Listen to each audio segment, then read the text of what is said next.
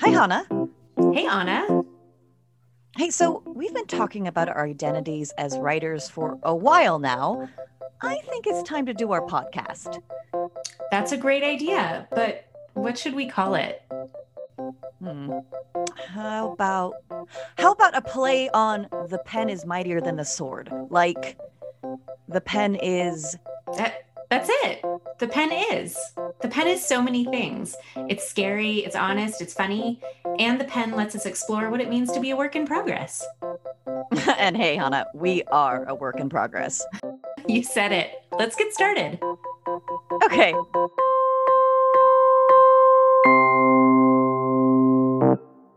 Um, so moving to your piece, it, it was a little bit different. Um, I'll just kind of give a quick overview of your prompt. Um, so not, you know, kind of separate from what we've talked about last time, and then my um, prompt for this time.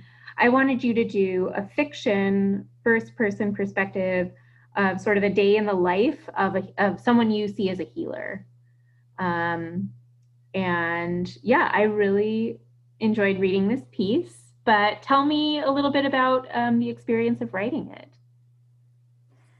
Yeah, I was a little daunted just because uh, it's so easy for me to write more of like nonfiction work or thing, you know, things that I'm working through that just that just flows because that's you know how I write journaling.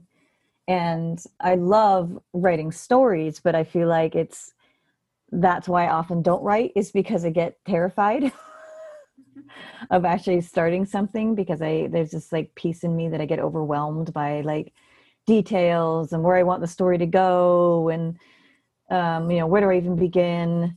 And so I spent spent like several days you know after we spoke on Sunday just kind of like at work sort of thinking about it of like you know how do I do this piece? But then I had realized I'd forgotten what the prompt really was. And um, I was on one of my breaks at work, just kind of thinking about what to do. And a story came to mind um, as I was walking down the road. Uh, a lot of the pe- a lot of the um, experience in this story, while this is fictional, actually did happen to me in in one capacity or another. Mm. Um, so there's it's it's a fictional character, uh, a woman I I named Zara, and she's a medical professional. I kind of just left that open to, to what she really does um, mm-hmm. because I didn't really want to go. You know, that wasn't really the point of diving sure, deep yeah. into that. But um, I wanted to I wanted to take it. So I first started writing in third person because I forgot you asked first person. So I, I wrote half of it in third person, and then when I like, typed it out, I had to change it all. Um, so that was interesting. Um, but I did I did end up writing a lot of this on my breaks at work because the setting basically took place on this road um, that I take my breaks on at work. Mm-hmm. And um, the the two people that it's about uh, Sheila and David are actually two unhoused people that I helped um, a couple months ago. But the, how the story changed, like the outcome of the story, isn't real um, necessarily, mm-hmm. or at least yet. so, um, so I, I I based it on like a real experience that I had and like a real experience that I experience every single day walking down a road. Mm-hmm. Um, but the story itself is fictional otherwise. Mm-hmm. And do you, um, I guess, did this might be a little bit of a leading question. Was it cathartic at all to write about it, or did you feel like it was uh, it had some impact on your real life to write about something that you know may have somewhat mirrored it, but in a fiction setting?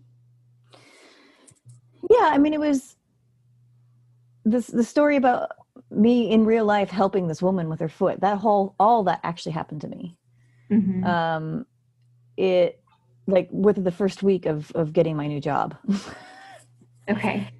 And and I, I feel like i've still been trying to digest like why that happened. Mm-hmm. and um the, the couple still lives there. I walk by them all the time still. Um, and so I don't really have like any any physical explanation of like why I ended up helping this couple, why she asked me out of everyone else, Mhm. uh, all my other coworkers who walk down that road. Um, and you know, I've been really trying to explore the the the idea of how uh, of of healing from trauma, um, and how to do that connected to land, to the earth. That's been been something that I've been trying to understand, especially through this book I'm reading called "If Women Rose Rooted" by Sharon Blackie. She's a psychologist. Um, she's English, and she she uh, weaves this non-fictional story about her life but how it, it connects with um, your place you know your ancestors and she's you know I, I, she's english and irish and scottish and so she and she's celtic so she really takes a lot on like celtic mythologies and how um, how you know indigenous cultures back when were more earth-based and had you know more feminine based um, but how much in in this you know very patriarchal society we live in and how it's it, there's taboo against mental health and all that kind of stuff how how it is that we as women are turning back towards the earth back towards the land to to reclaim ourselves to reroot ourselves um in in so that we can stand stronger rooted in in our ancestry rooted in our ties to the earth for Mhm. healing for ourselves you know self healing but then how does self healing equal healing for every everything else you know Mhm. Mhm. so that was kind of like the the angle i ended up you know being feeling impassioned to to write upon um and it, my my writings always end up going to more nature just because a you know i have a lot of knowledge around um, the natural world but also you know if i'm going to be a descriptive writer i want to be able to to really bring draw in the audience of of walking down the road on this marsh of what what plants and animals like what is the la- you know the soundscape? Um, what is the you know what is what are the smells? What are like everything around that so like there's so much of nature needs to come into writing in order to make it you know a rich experience for for the reader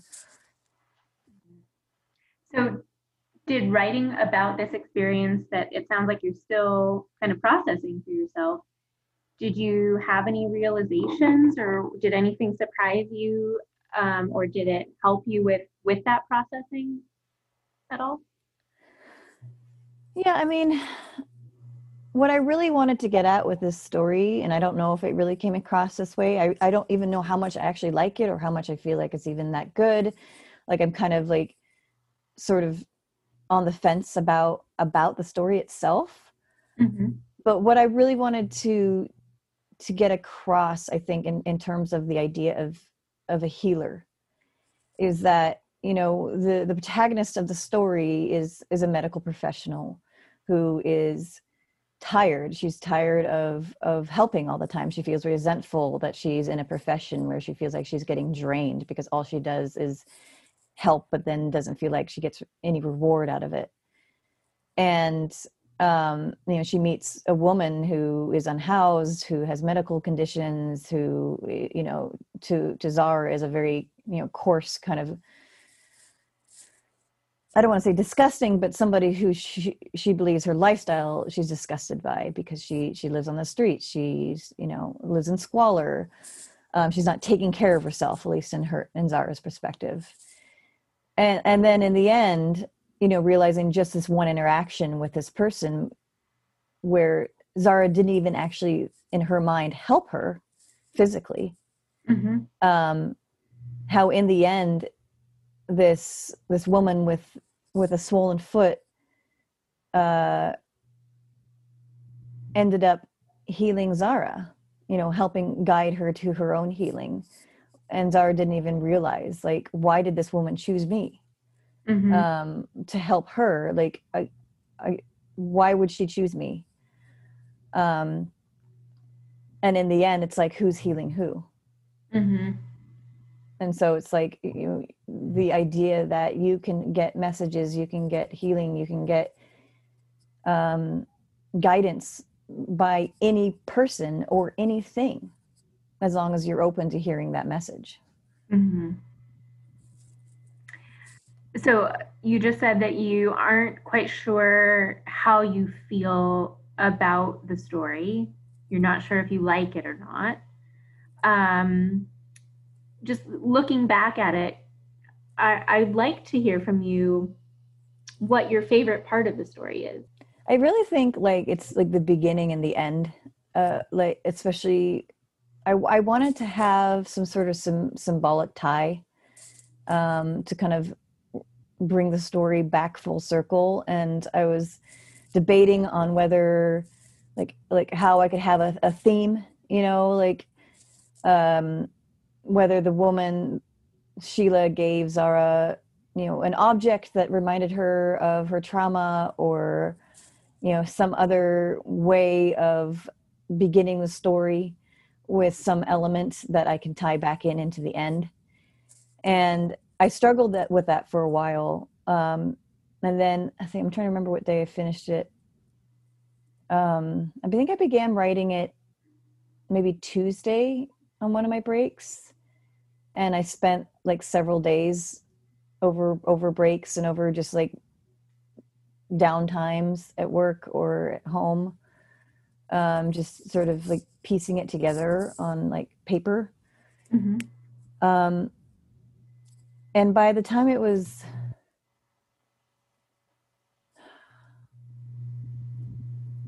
i think it was friday morning um, friday afternoon i had finished working from home and i was needing i was missing a ch- like the end of the mm-hmm. piece.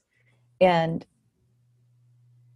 and as i started writing the end I'm like how am i going to write this up uh, you know wrap this up? How am i going to get to this this woman's cathartic healing moment? Um and how do i tie this whole story back together? I had the day before been walking along that road and looked up at the power line and saw these swallows and um there were three of them on a power line and immediately in my head i thought of three little birds on my doorstep. And i was like that's really sweet. Just like even just that like just a picture of that the image of like a silhouetted birds on a power line just three of them evenly spaced. Mm-hmm. and um, i decided i wanted to try and bring i wanted to bring some sort of bird into it. I wanted to bring some sort of element into zara's final breakthrough uh, of letting go of this of this trauma of losing a baby mm-hmm. um, that she'd been holding on to and just you know basically dying from from the inside out um, how can i bring the element of nature into this to um, allow that final like courage piece to, you know to holding her in, in that space mm-hmm. and the swallows it's strange i hadn't noticed them as much as the last couple weeks that they're they're flocking more um, and and they sit on this one power line um, um, on in, in the marsh, always in this one spot, and they come and sit and they just chatter, they just talk to each other, and then they fly, and you can see they just they just they exude this joy of life, of being in companionship with each other and flying on the wing and like like how amazing would it be to be a swallow? Because they just they just seem like they have so much fun. And so um, that idea of tying in a song tying in these birds that represent hope um, that represent like that that everything is going to be okay you know mm-hmm. especially when you allow yourself to feel and and allow the earth to take your grief mm-hmm. and so that was like really what what made that story better for me in terms of like this feels like I feel it, you know, instead of just it's just a story. No, I'm like as I'm writing it, I'm feeling the emotion, I'm feeling the pain. I'm, i have had experiences like this, you know, it's, it's taken from similar experiences. Mm-hmm. And so, um, looking back at your piece, it sounds like the being able to it's not to say that it's like wrapping things up tidily, but being able to mm-hmm. give it that deeper meaning, especially with imagery that you identify so closely with. I know birds are something that have had a lot of symbolism for you, and obviously music as well. Um, it sounds like that was a really um, fulfilling or satisfying experience, even if it wasn't something that you, you know, you sort of left yourself open to having that resolution. Even Mhm. at the beginning of the day, you still weren't sure how you were going to resolve this story.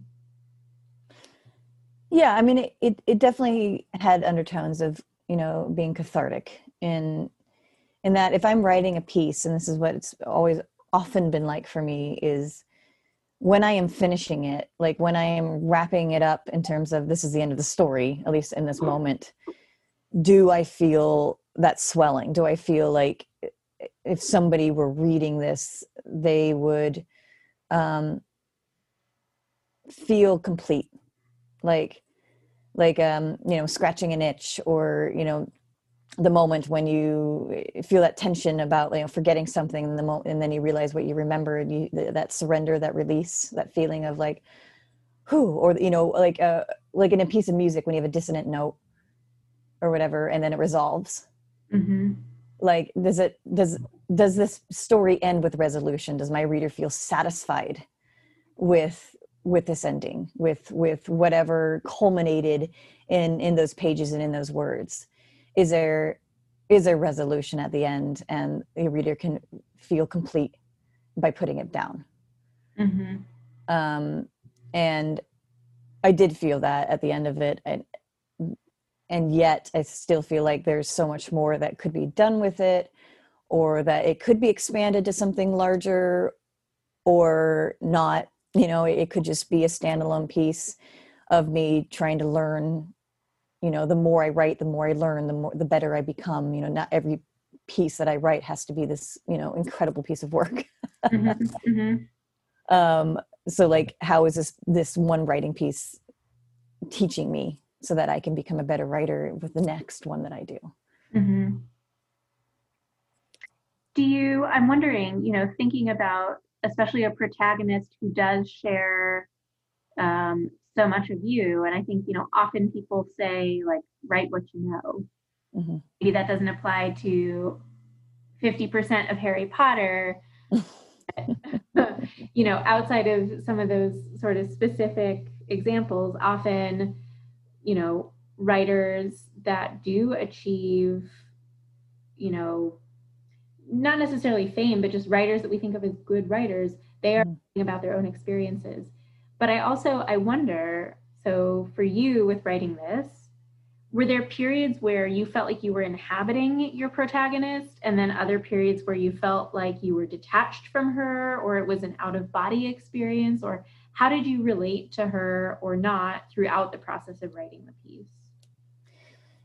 i really wanted to write zara's character as like really different from mine like i made her to be i i, I had wanted to, i'd wanted to add more elements in of like saying that she was catholic Mm. um, and maybe even um, Hispanic or some, you know, it was like, like you know, me being a Caucasian, you know, Eurocentric woman, I guess I'd say, um, non-Christian, um, earth-based kind of person.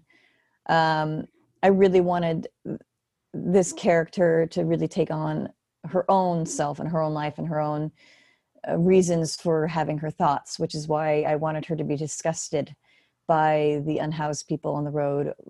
Well, for myself, I actually work with unhoused people. I work with, I have worked with a volunteer program called Occupy Medical as a clinical herbalist, where I work with unhoused people, and I, I have a lot of compassion um, and understanding for people who are, are struggling Mm-hmm. um, but I wanted to make this this person this this character someone who was tired of of that compassion of that empathy and like didn't like the idea that people were just squandering their life away you know like sort of that that other perspective of like having no compassion for people who who are disadvantaged in that way Mm-hmm. um, and I really wanted to bring that element in, and I felt a little bit funny trying to do it, just because, like, yeah, it, it is based on some things that I'm not experienced with. I don't have experience with much with Christian religion, especially Catholicism, other than like, you know, I have gone to mass, I have friends who are Catholic, I have, you know, I've read and watched a lot about, you know, Catholicism and all that kind of stuff. But I feel very, it feels very foreign to me because it's not my, my value system, my mindset. I don't go there. I balk that. Mhm. Um, but I was curious how to bring that in. And I wanted to, you know, I had wanted to bring it in more and I just ended up, you know, needing to finish it Mhm. but um so there i felt like i wanted to make a character who was who was quite different from me uh other than the fact that like i had been wanting to go into nursing and like i i had been wanting to go into more of a healing field for a long time um and then like the love that the woman has had for the marsh for walking along the road for being outside for moving that that was more me that was more of my um those are more elements of of what I wanted to bring into the story um, to make it more alive. Um, and then her resolution, you know, as far as you know, healing, like that that is based on some stuff that I have worked through personally. With you know, I haven't actually had a miscarriage, or I've not I have not lost a child, so that's not based on any truth for myself. But like, what is the symbolism of that? Of an empty womb, of somebody in a in pain suffering silently you know that is something i can relate to that i, I felt like i have suffered silently my whole life um, for different reasons and so I, I i was curious to see how i could have a character who is was drastically different from me in many ways but then when she you know broke down and healed that then there was elements of being related to that of of connection there Mhm. It's interesting hearing you talk about your process because I will say, uh, when I was reading it, um, and especially when it's where you are first introduced to the area that um, was Sheila and David Mhm. um, the descriptors that you were using, you know, and sort of the the perception or perspective was so not you that I was like, have I just really misjudged this person I've been friends with for so long? And then I had to keep reminding myself, like, no, this is a fiction piece. good good but I will say, you know, it does um, just the her so her sort of inner thoughts about it um, reminded me a little bit. There there was a series I read earlier this year just for fun, uh, very kind of beach ready, written by a woman from I think I want to say Mississippi. Mhm. Um, no, sorry, rural Georgia, rural Georgia. Um, and she's not writing about the same topics at all, but I felt like it was a similar voice of like this, you know, white, probably sort of middle class, um, somewhat Christian perspective. And again, it was sort of weird reading something that you had written but then hearing this other very different writer's voice in my head um, because that just was the closest thing I could think of to the perspective of your narrator. Yeah. Um, so yeah, that's super interesting. Now, her whole process with sort of compassion fatigue or burnout, um, is that something that that came from your experience, or um, is it something more that you've been maybe witness to in other people?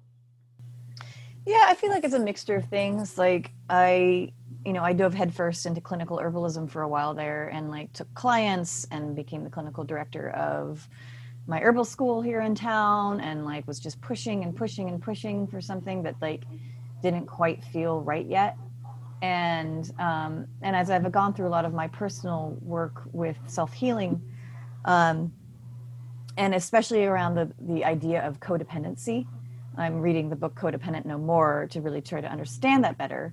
And, um, you know, there's a, a lot of different elements around codependency, uh, but it generally stems from the same issues with conditionings with your parents of, of being shamed of not being seen of being put down of you know uh, living with a mentally ill parent or an alcoholic.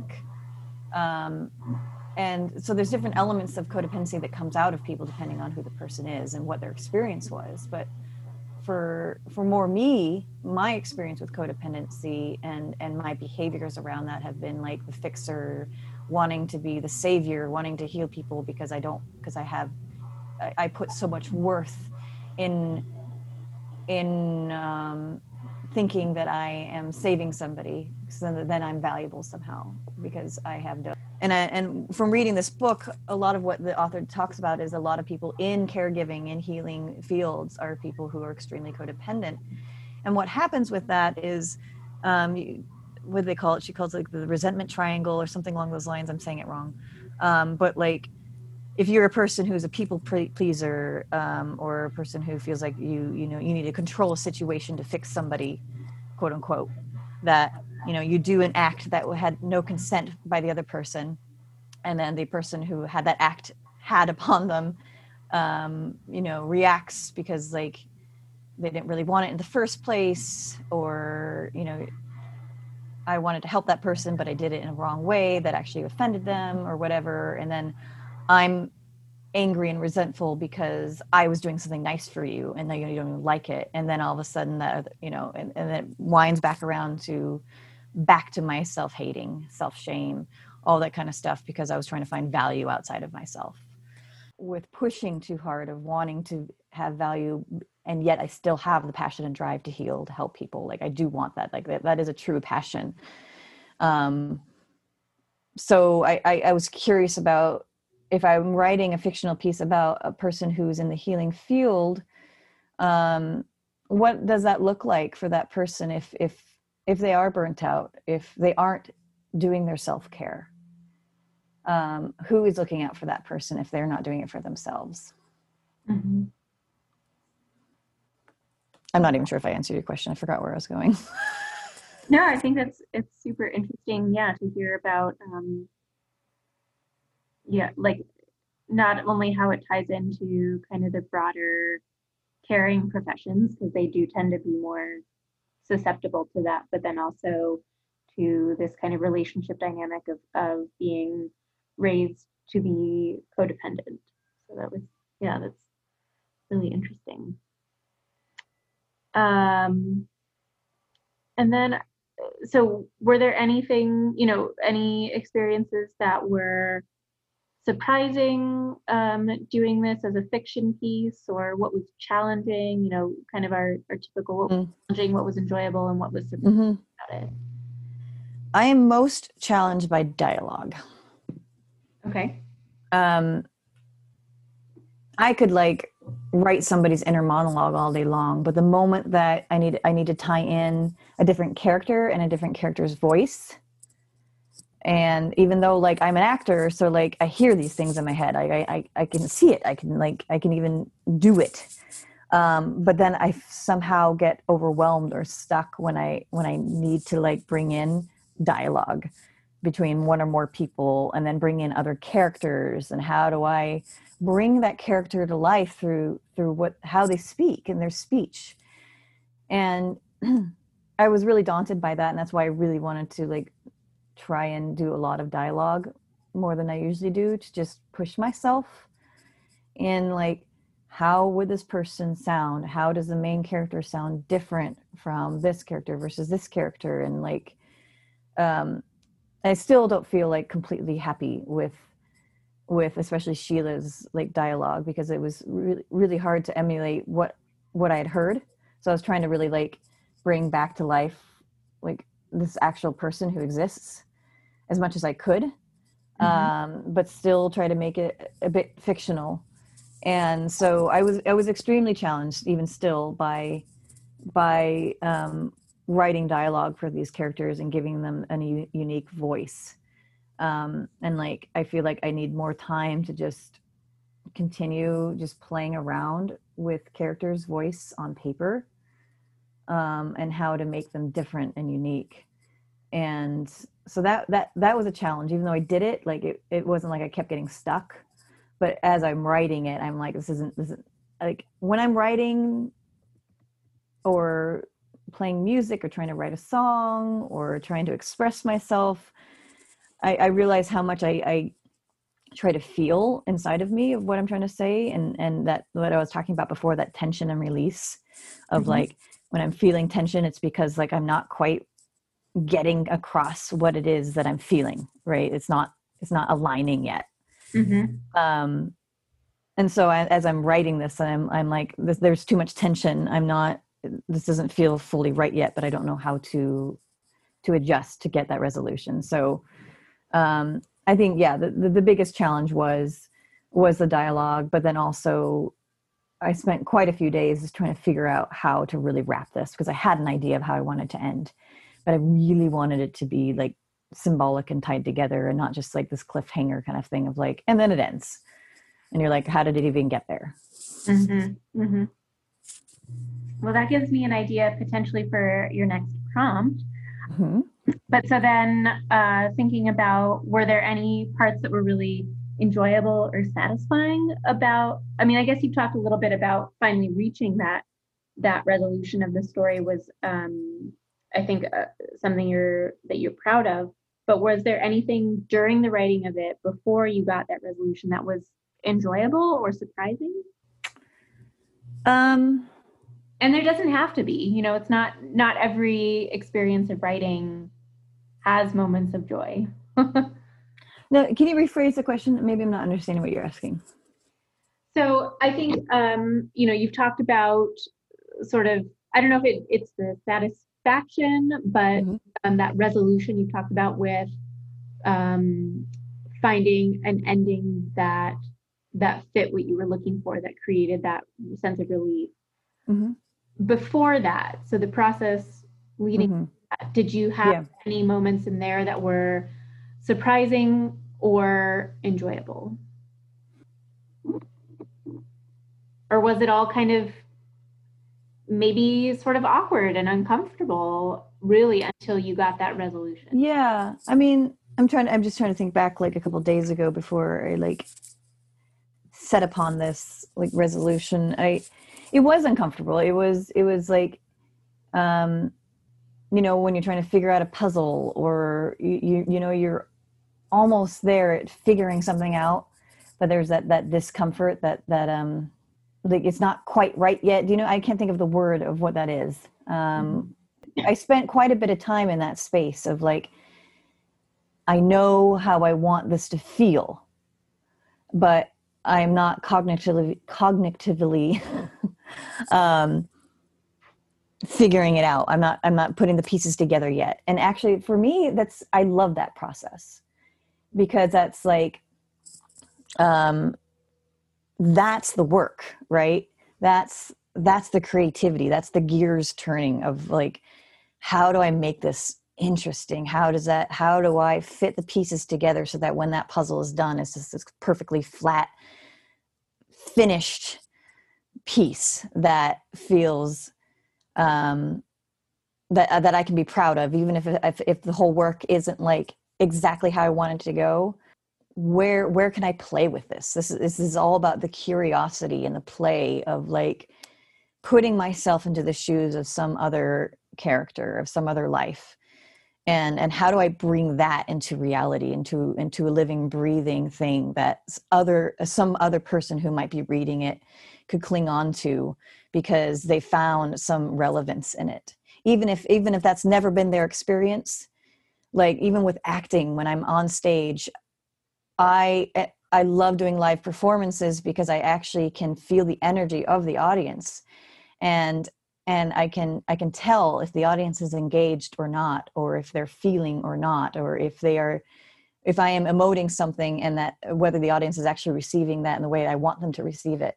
And then if i feel like there's that tension that that not that the discord that something's not fully set that they're not experiencing the same thing i am that i can somehow play with it and shift it and see where i can like push it here or pull back there or whatever it is to finally f- feel that full feeling of boom we're all in this now. We, we all feel the same thing and we we're, we're feeling lifted we're feeling swelled with whatever that feeling is. And so like playing with that of that being in that um disharmonious place means that like there's some some seed that is ready to sprout it's almost there and if i can just find that last little piece then it will culminate into this like harmonic Mm-hmm. Hmm. Yeah, that's so okay. Here's what I'm thinking for next time to kind of keep pushing you to develop this aspect. Uh, and tell me if you think this is not something you want to focus on or you'd rather, you know, do something different. Um, I want to ask you to just write a dialogue. And it can be fiction, completely fiction, um, or it can be, you know, I think about like when you read memoirs written by David Sedaris or someone where clearly they're taking some artistic license with what happened, but there is that kernel of truth. So I'm not expecting you to wholeheartedly or like wholesale um, copy down the transcript of exactly what was said, but you can if you don't want to make it fiction you can think back to a real situation scenario and sort of recreate what you think the dialogue would have been.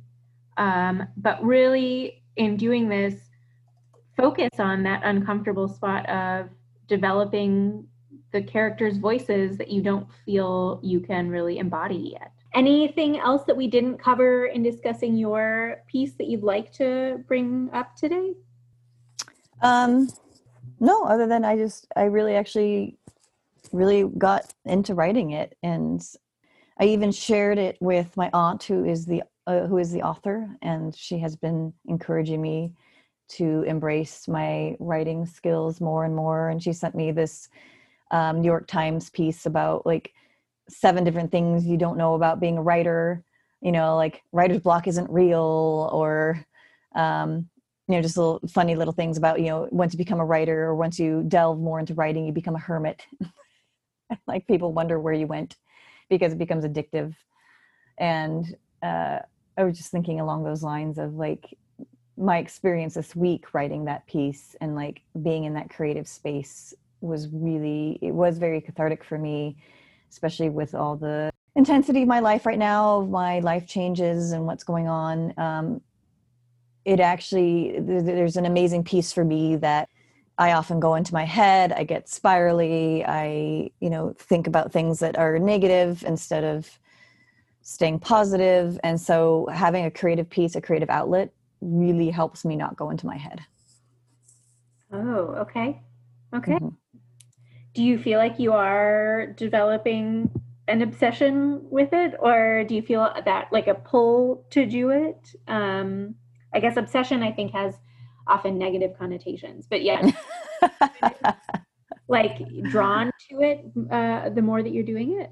Yeah, I mean, this has always been a thing. I've, I've I even you know as as a kid, I always got this like creative, um, you know, like a uh, like like it's like a drug. It's it's a drug inducing when i'm doing it and i feel good about the outcome of of what i created and wrote. And at the same time i i get overwhelmed by it. And then suddenly like i get overwhelmed that i want to do it too much. I don't i can't even explain whether that is. I don't know where that comes from. Then then i get scared that i'm going to go into a dry period and then not write again even though it's totally fine. It's just it's natural. It's normal but I get I almost get too scared of wanting to do it too much. Does that make sense? yeah. Yep. Especially with something so personal. Yeah. Yeah, it's I don't I, I, I can't quite explain it.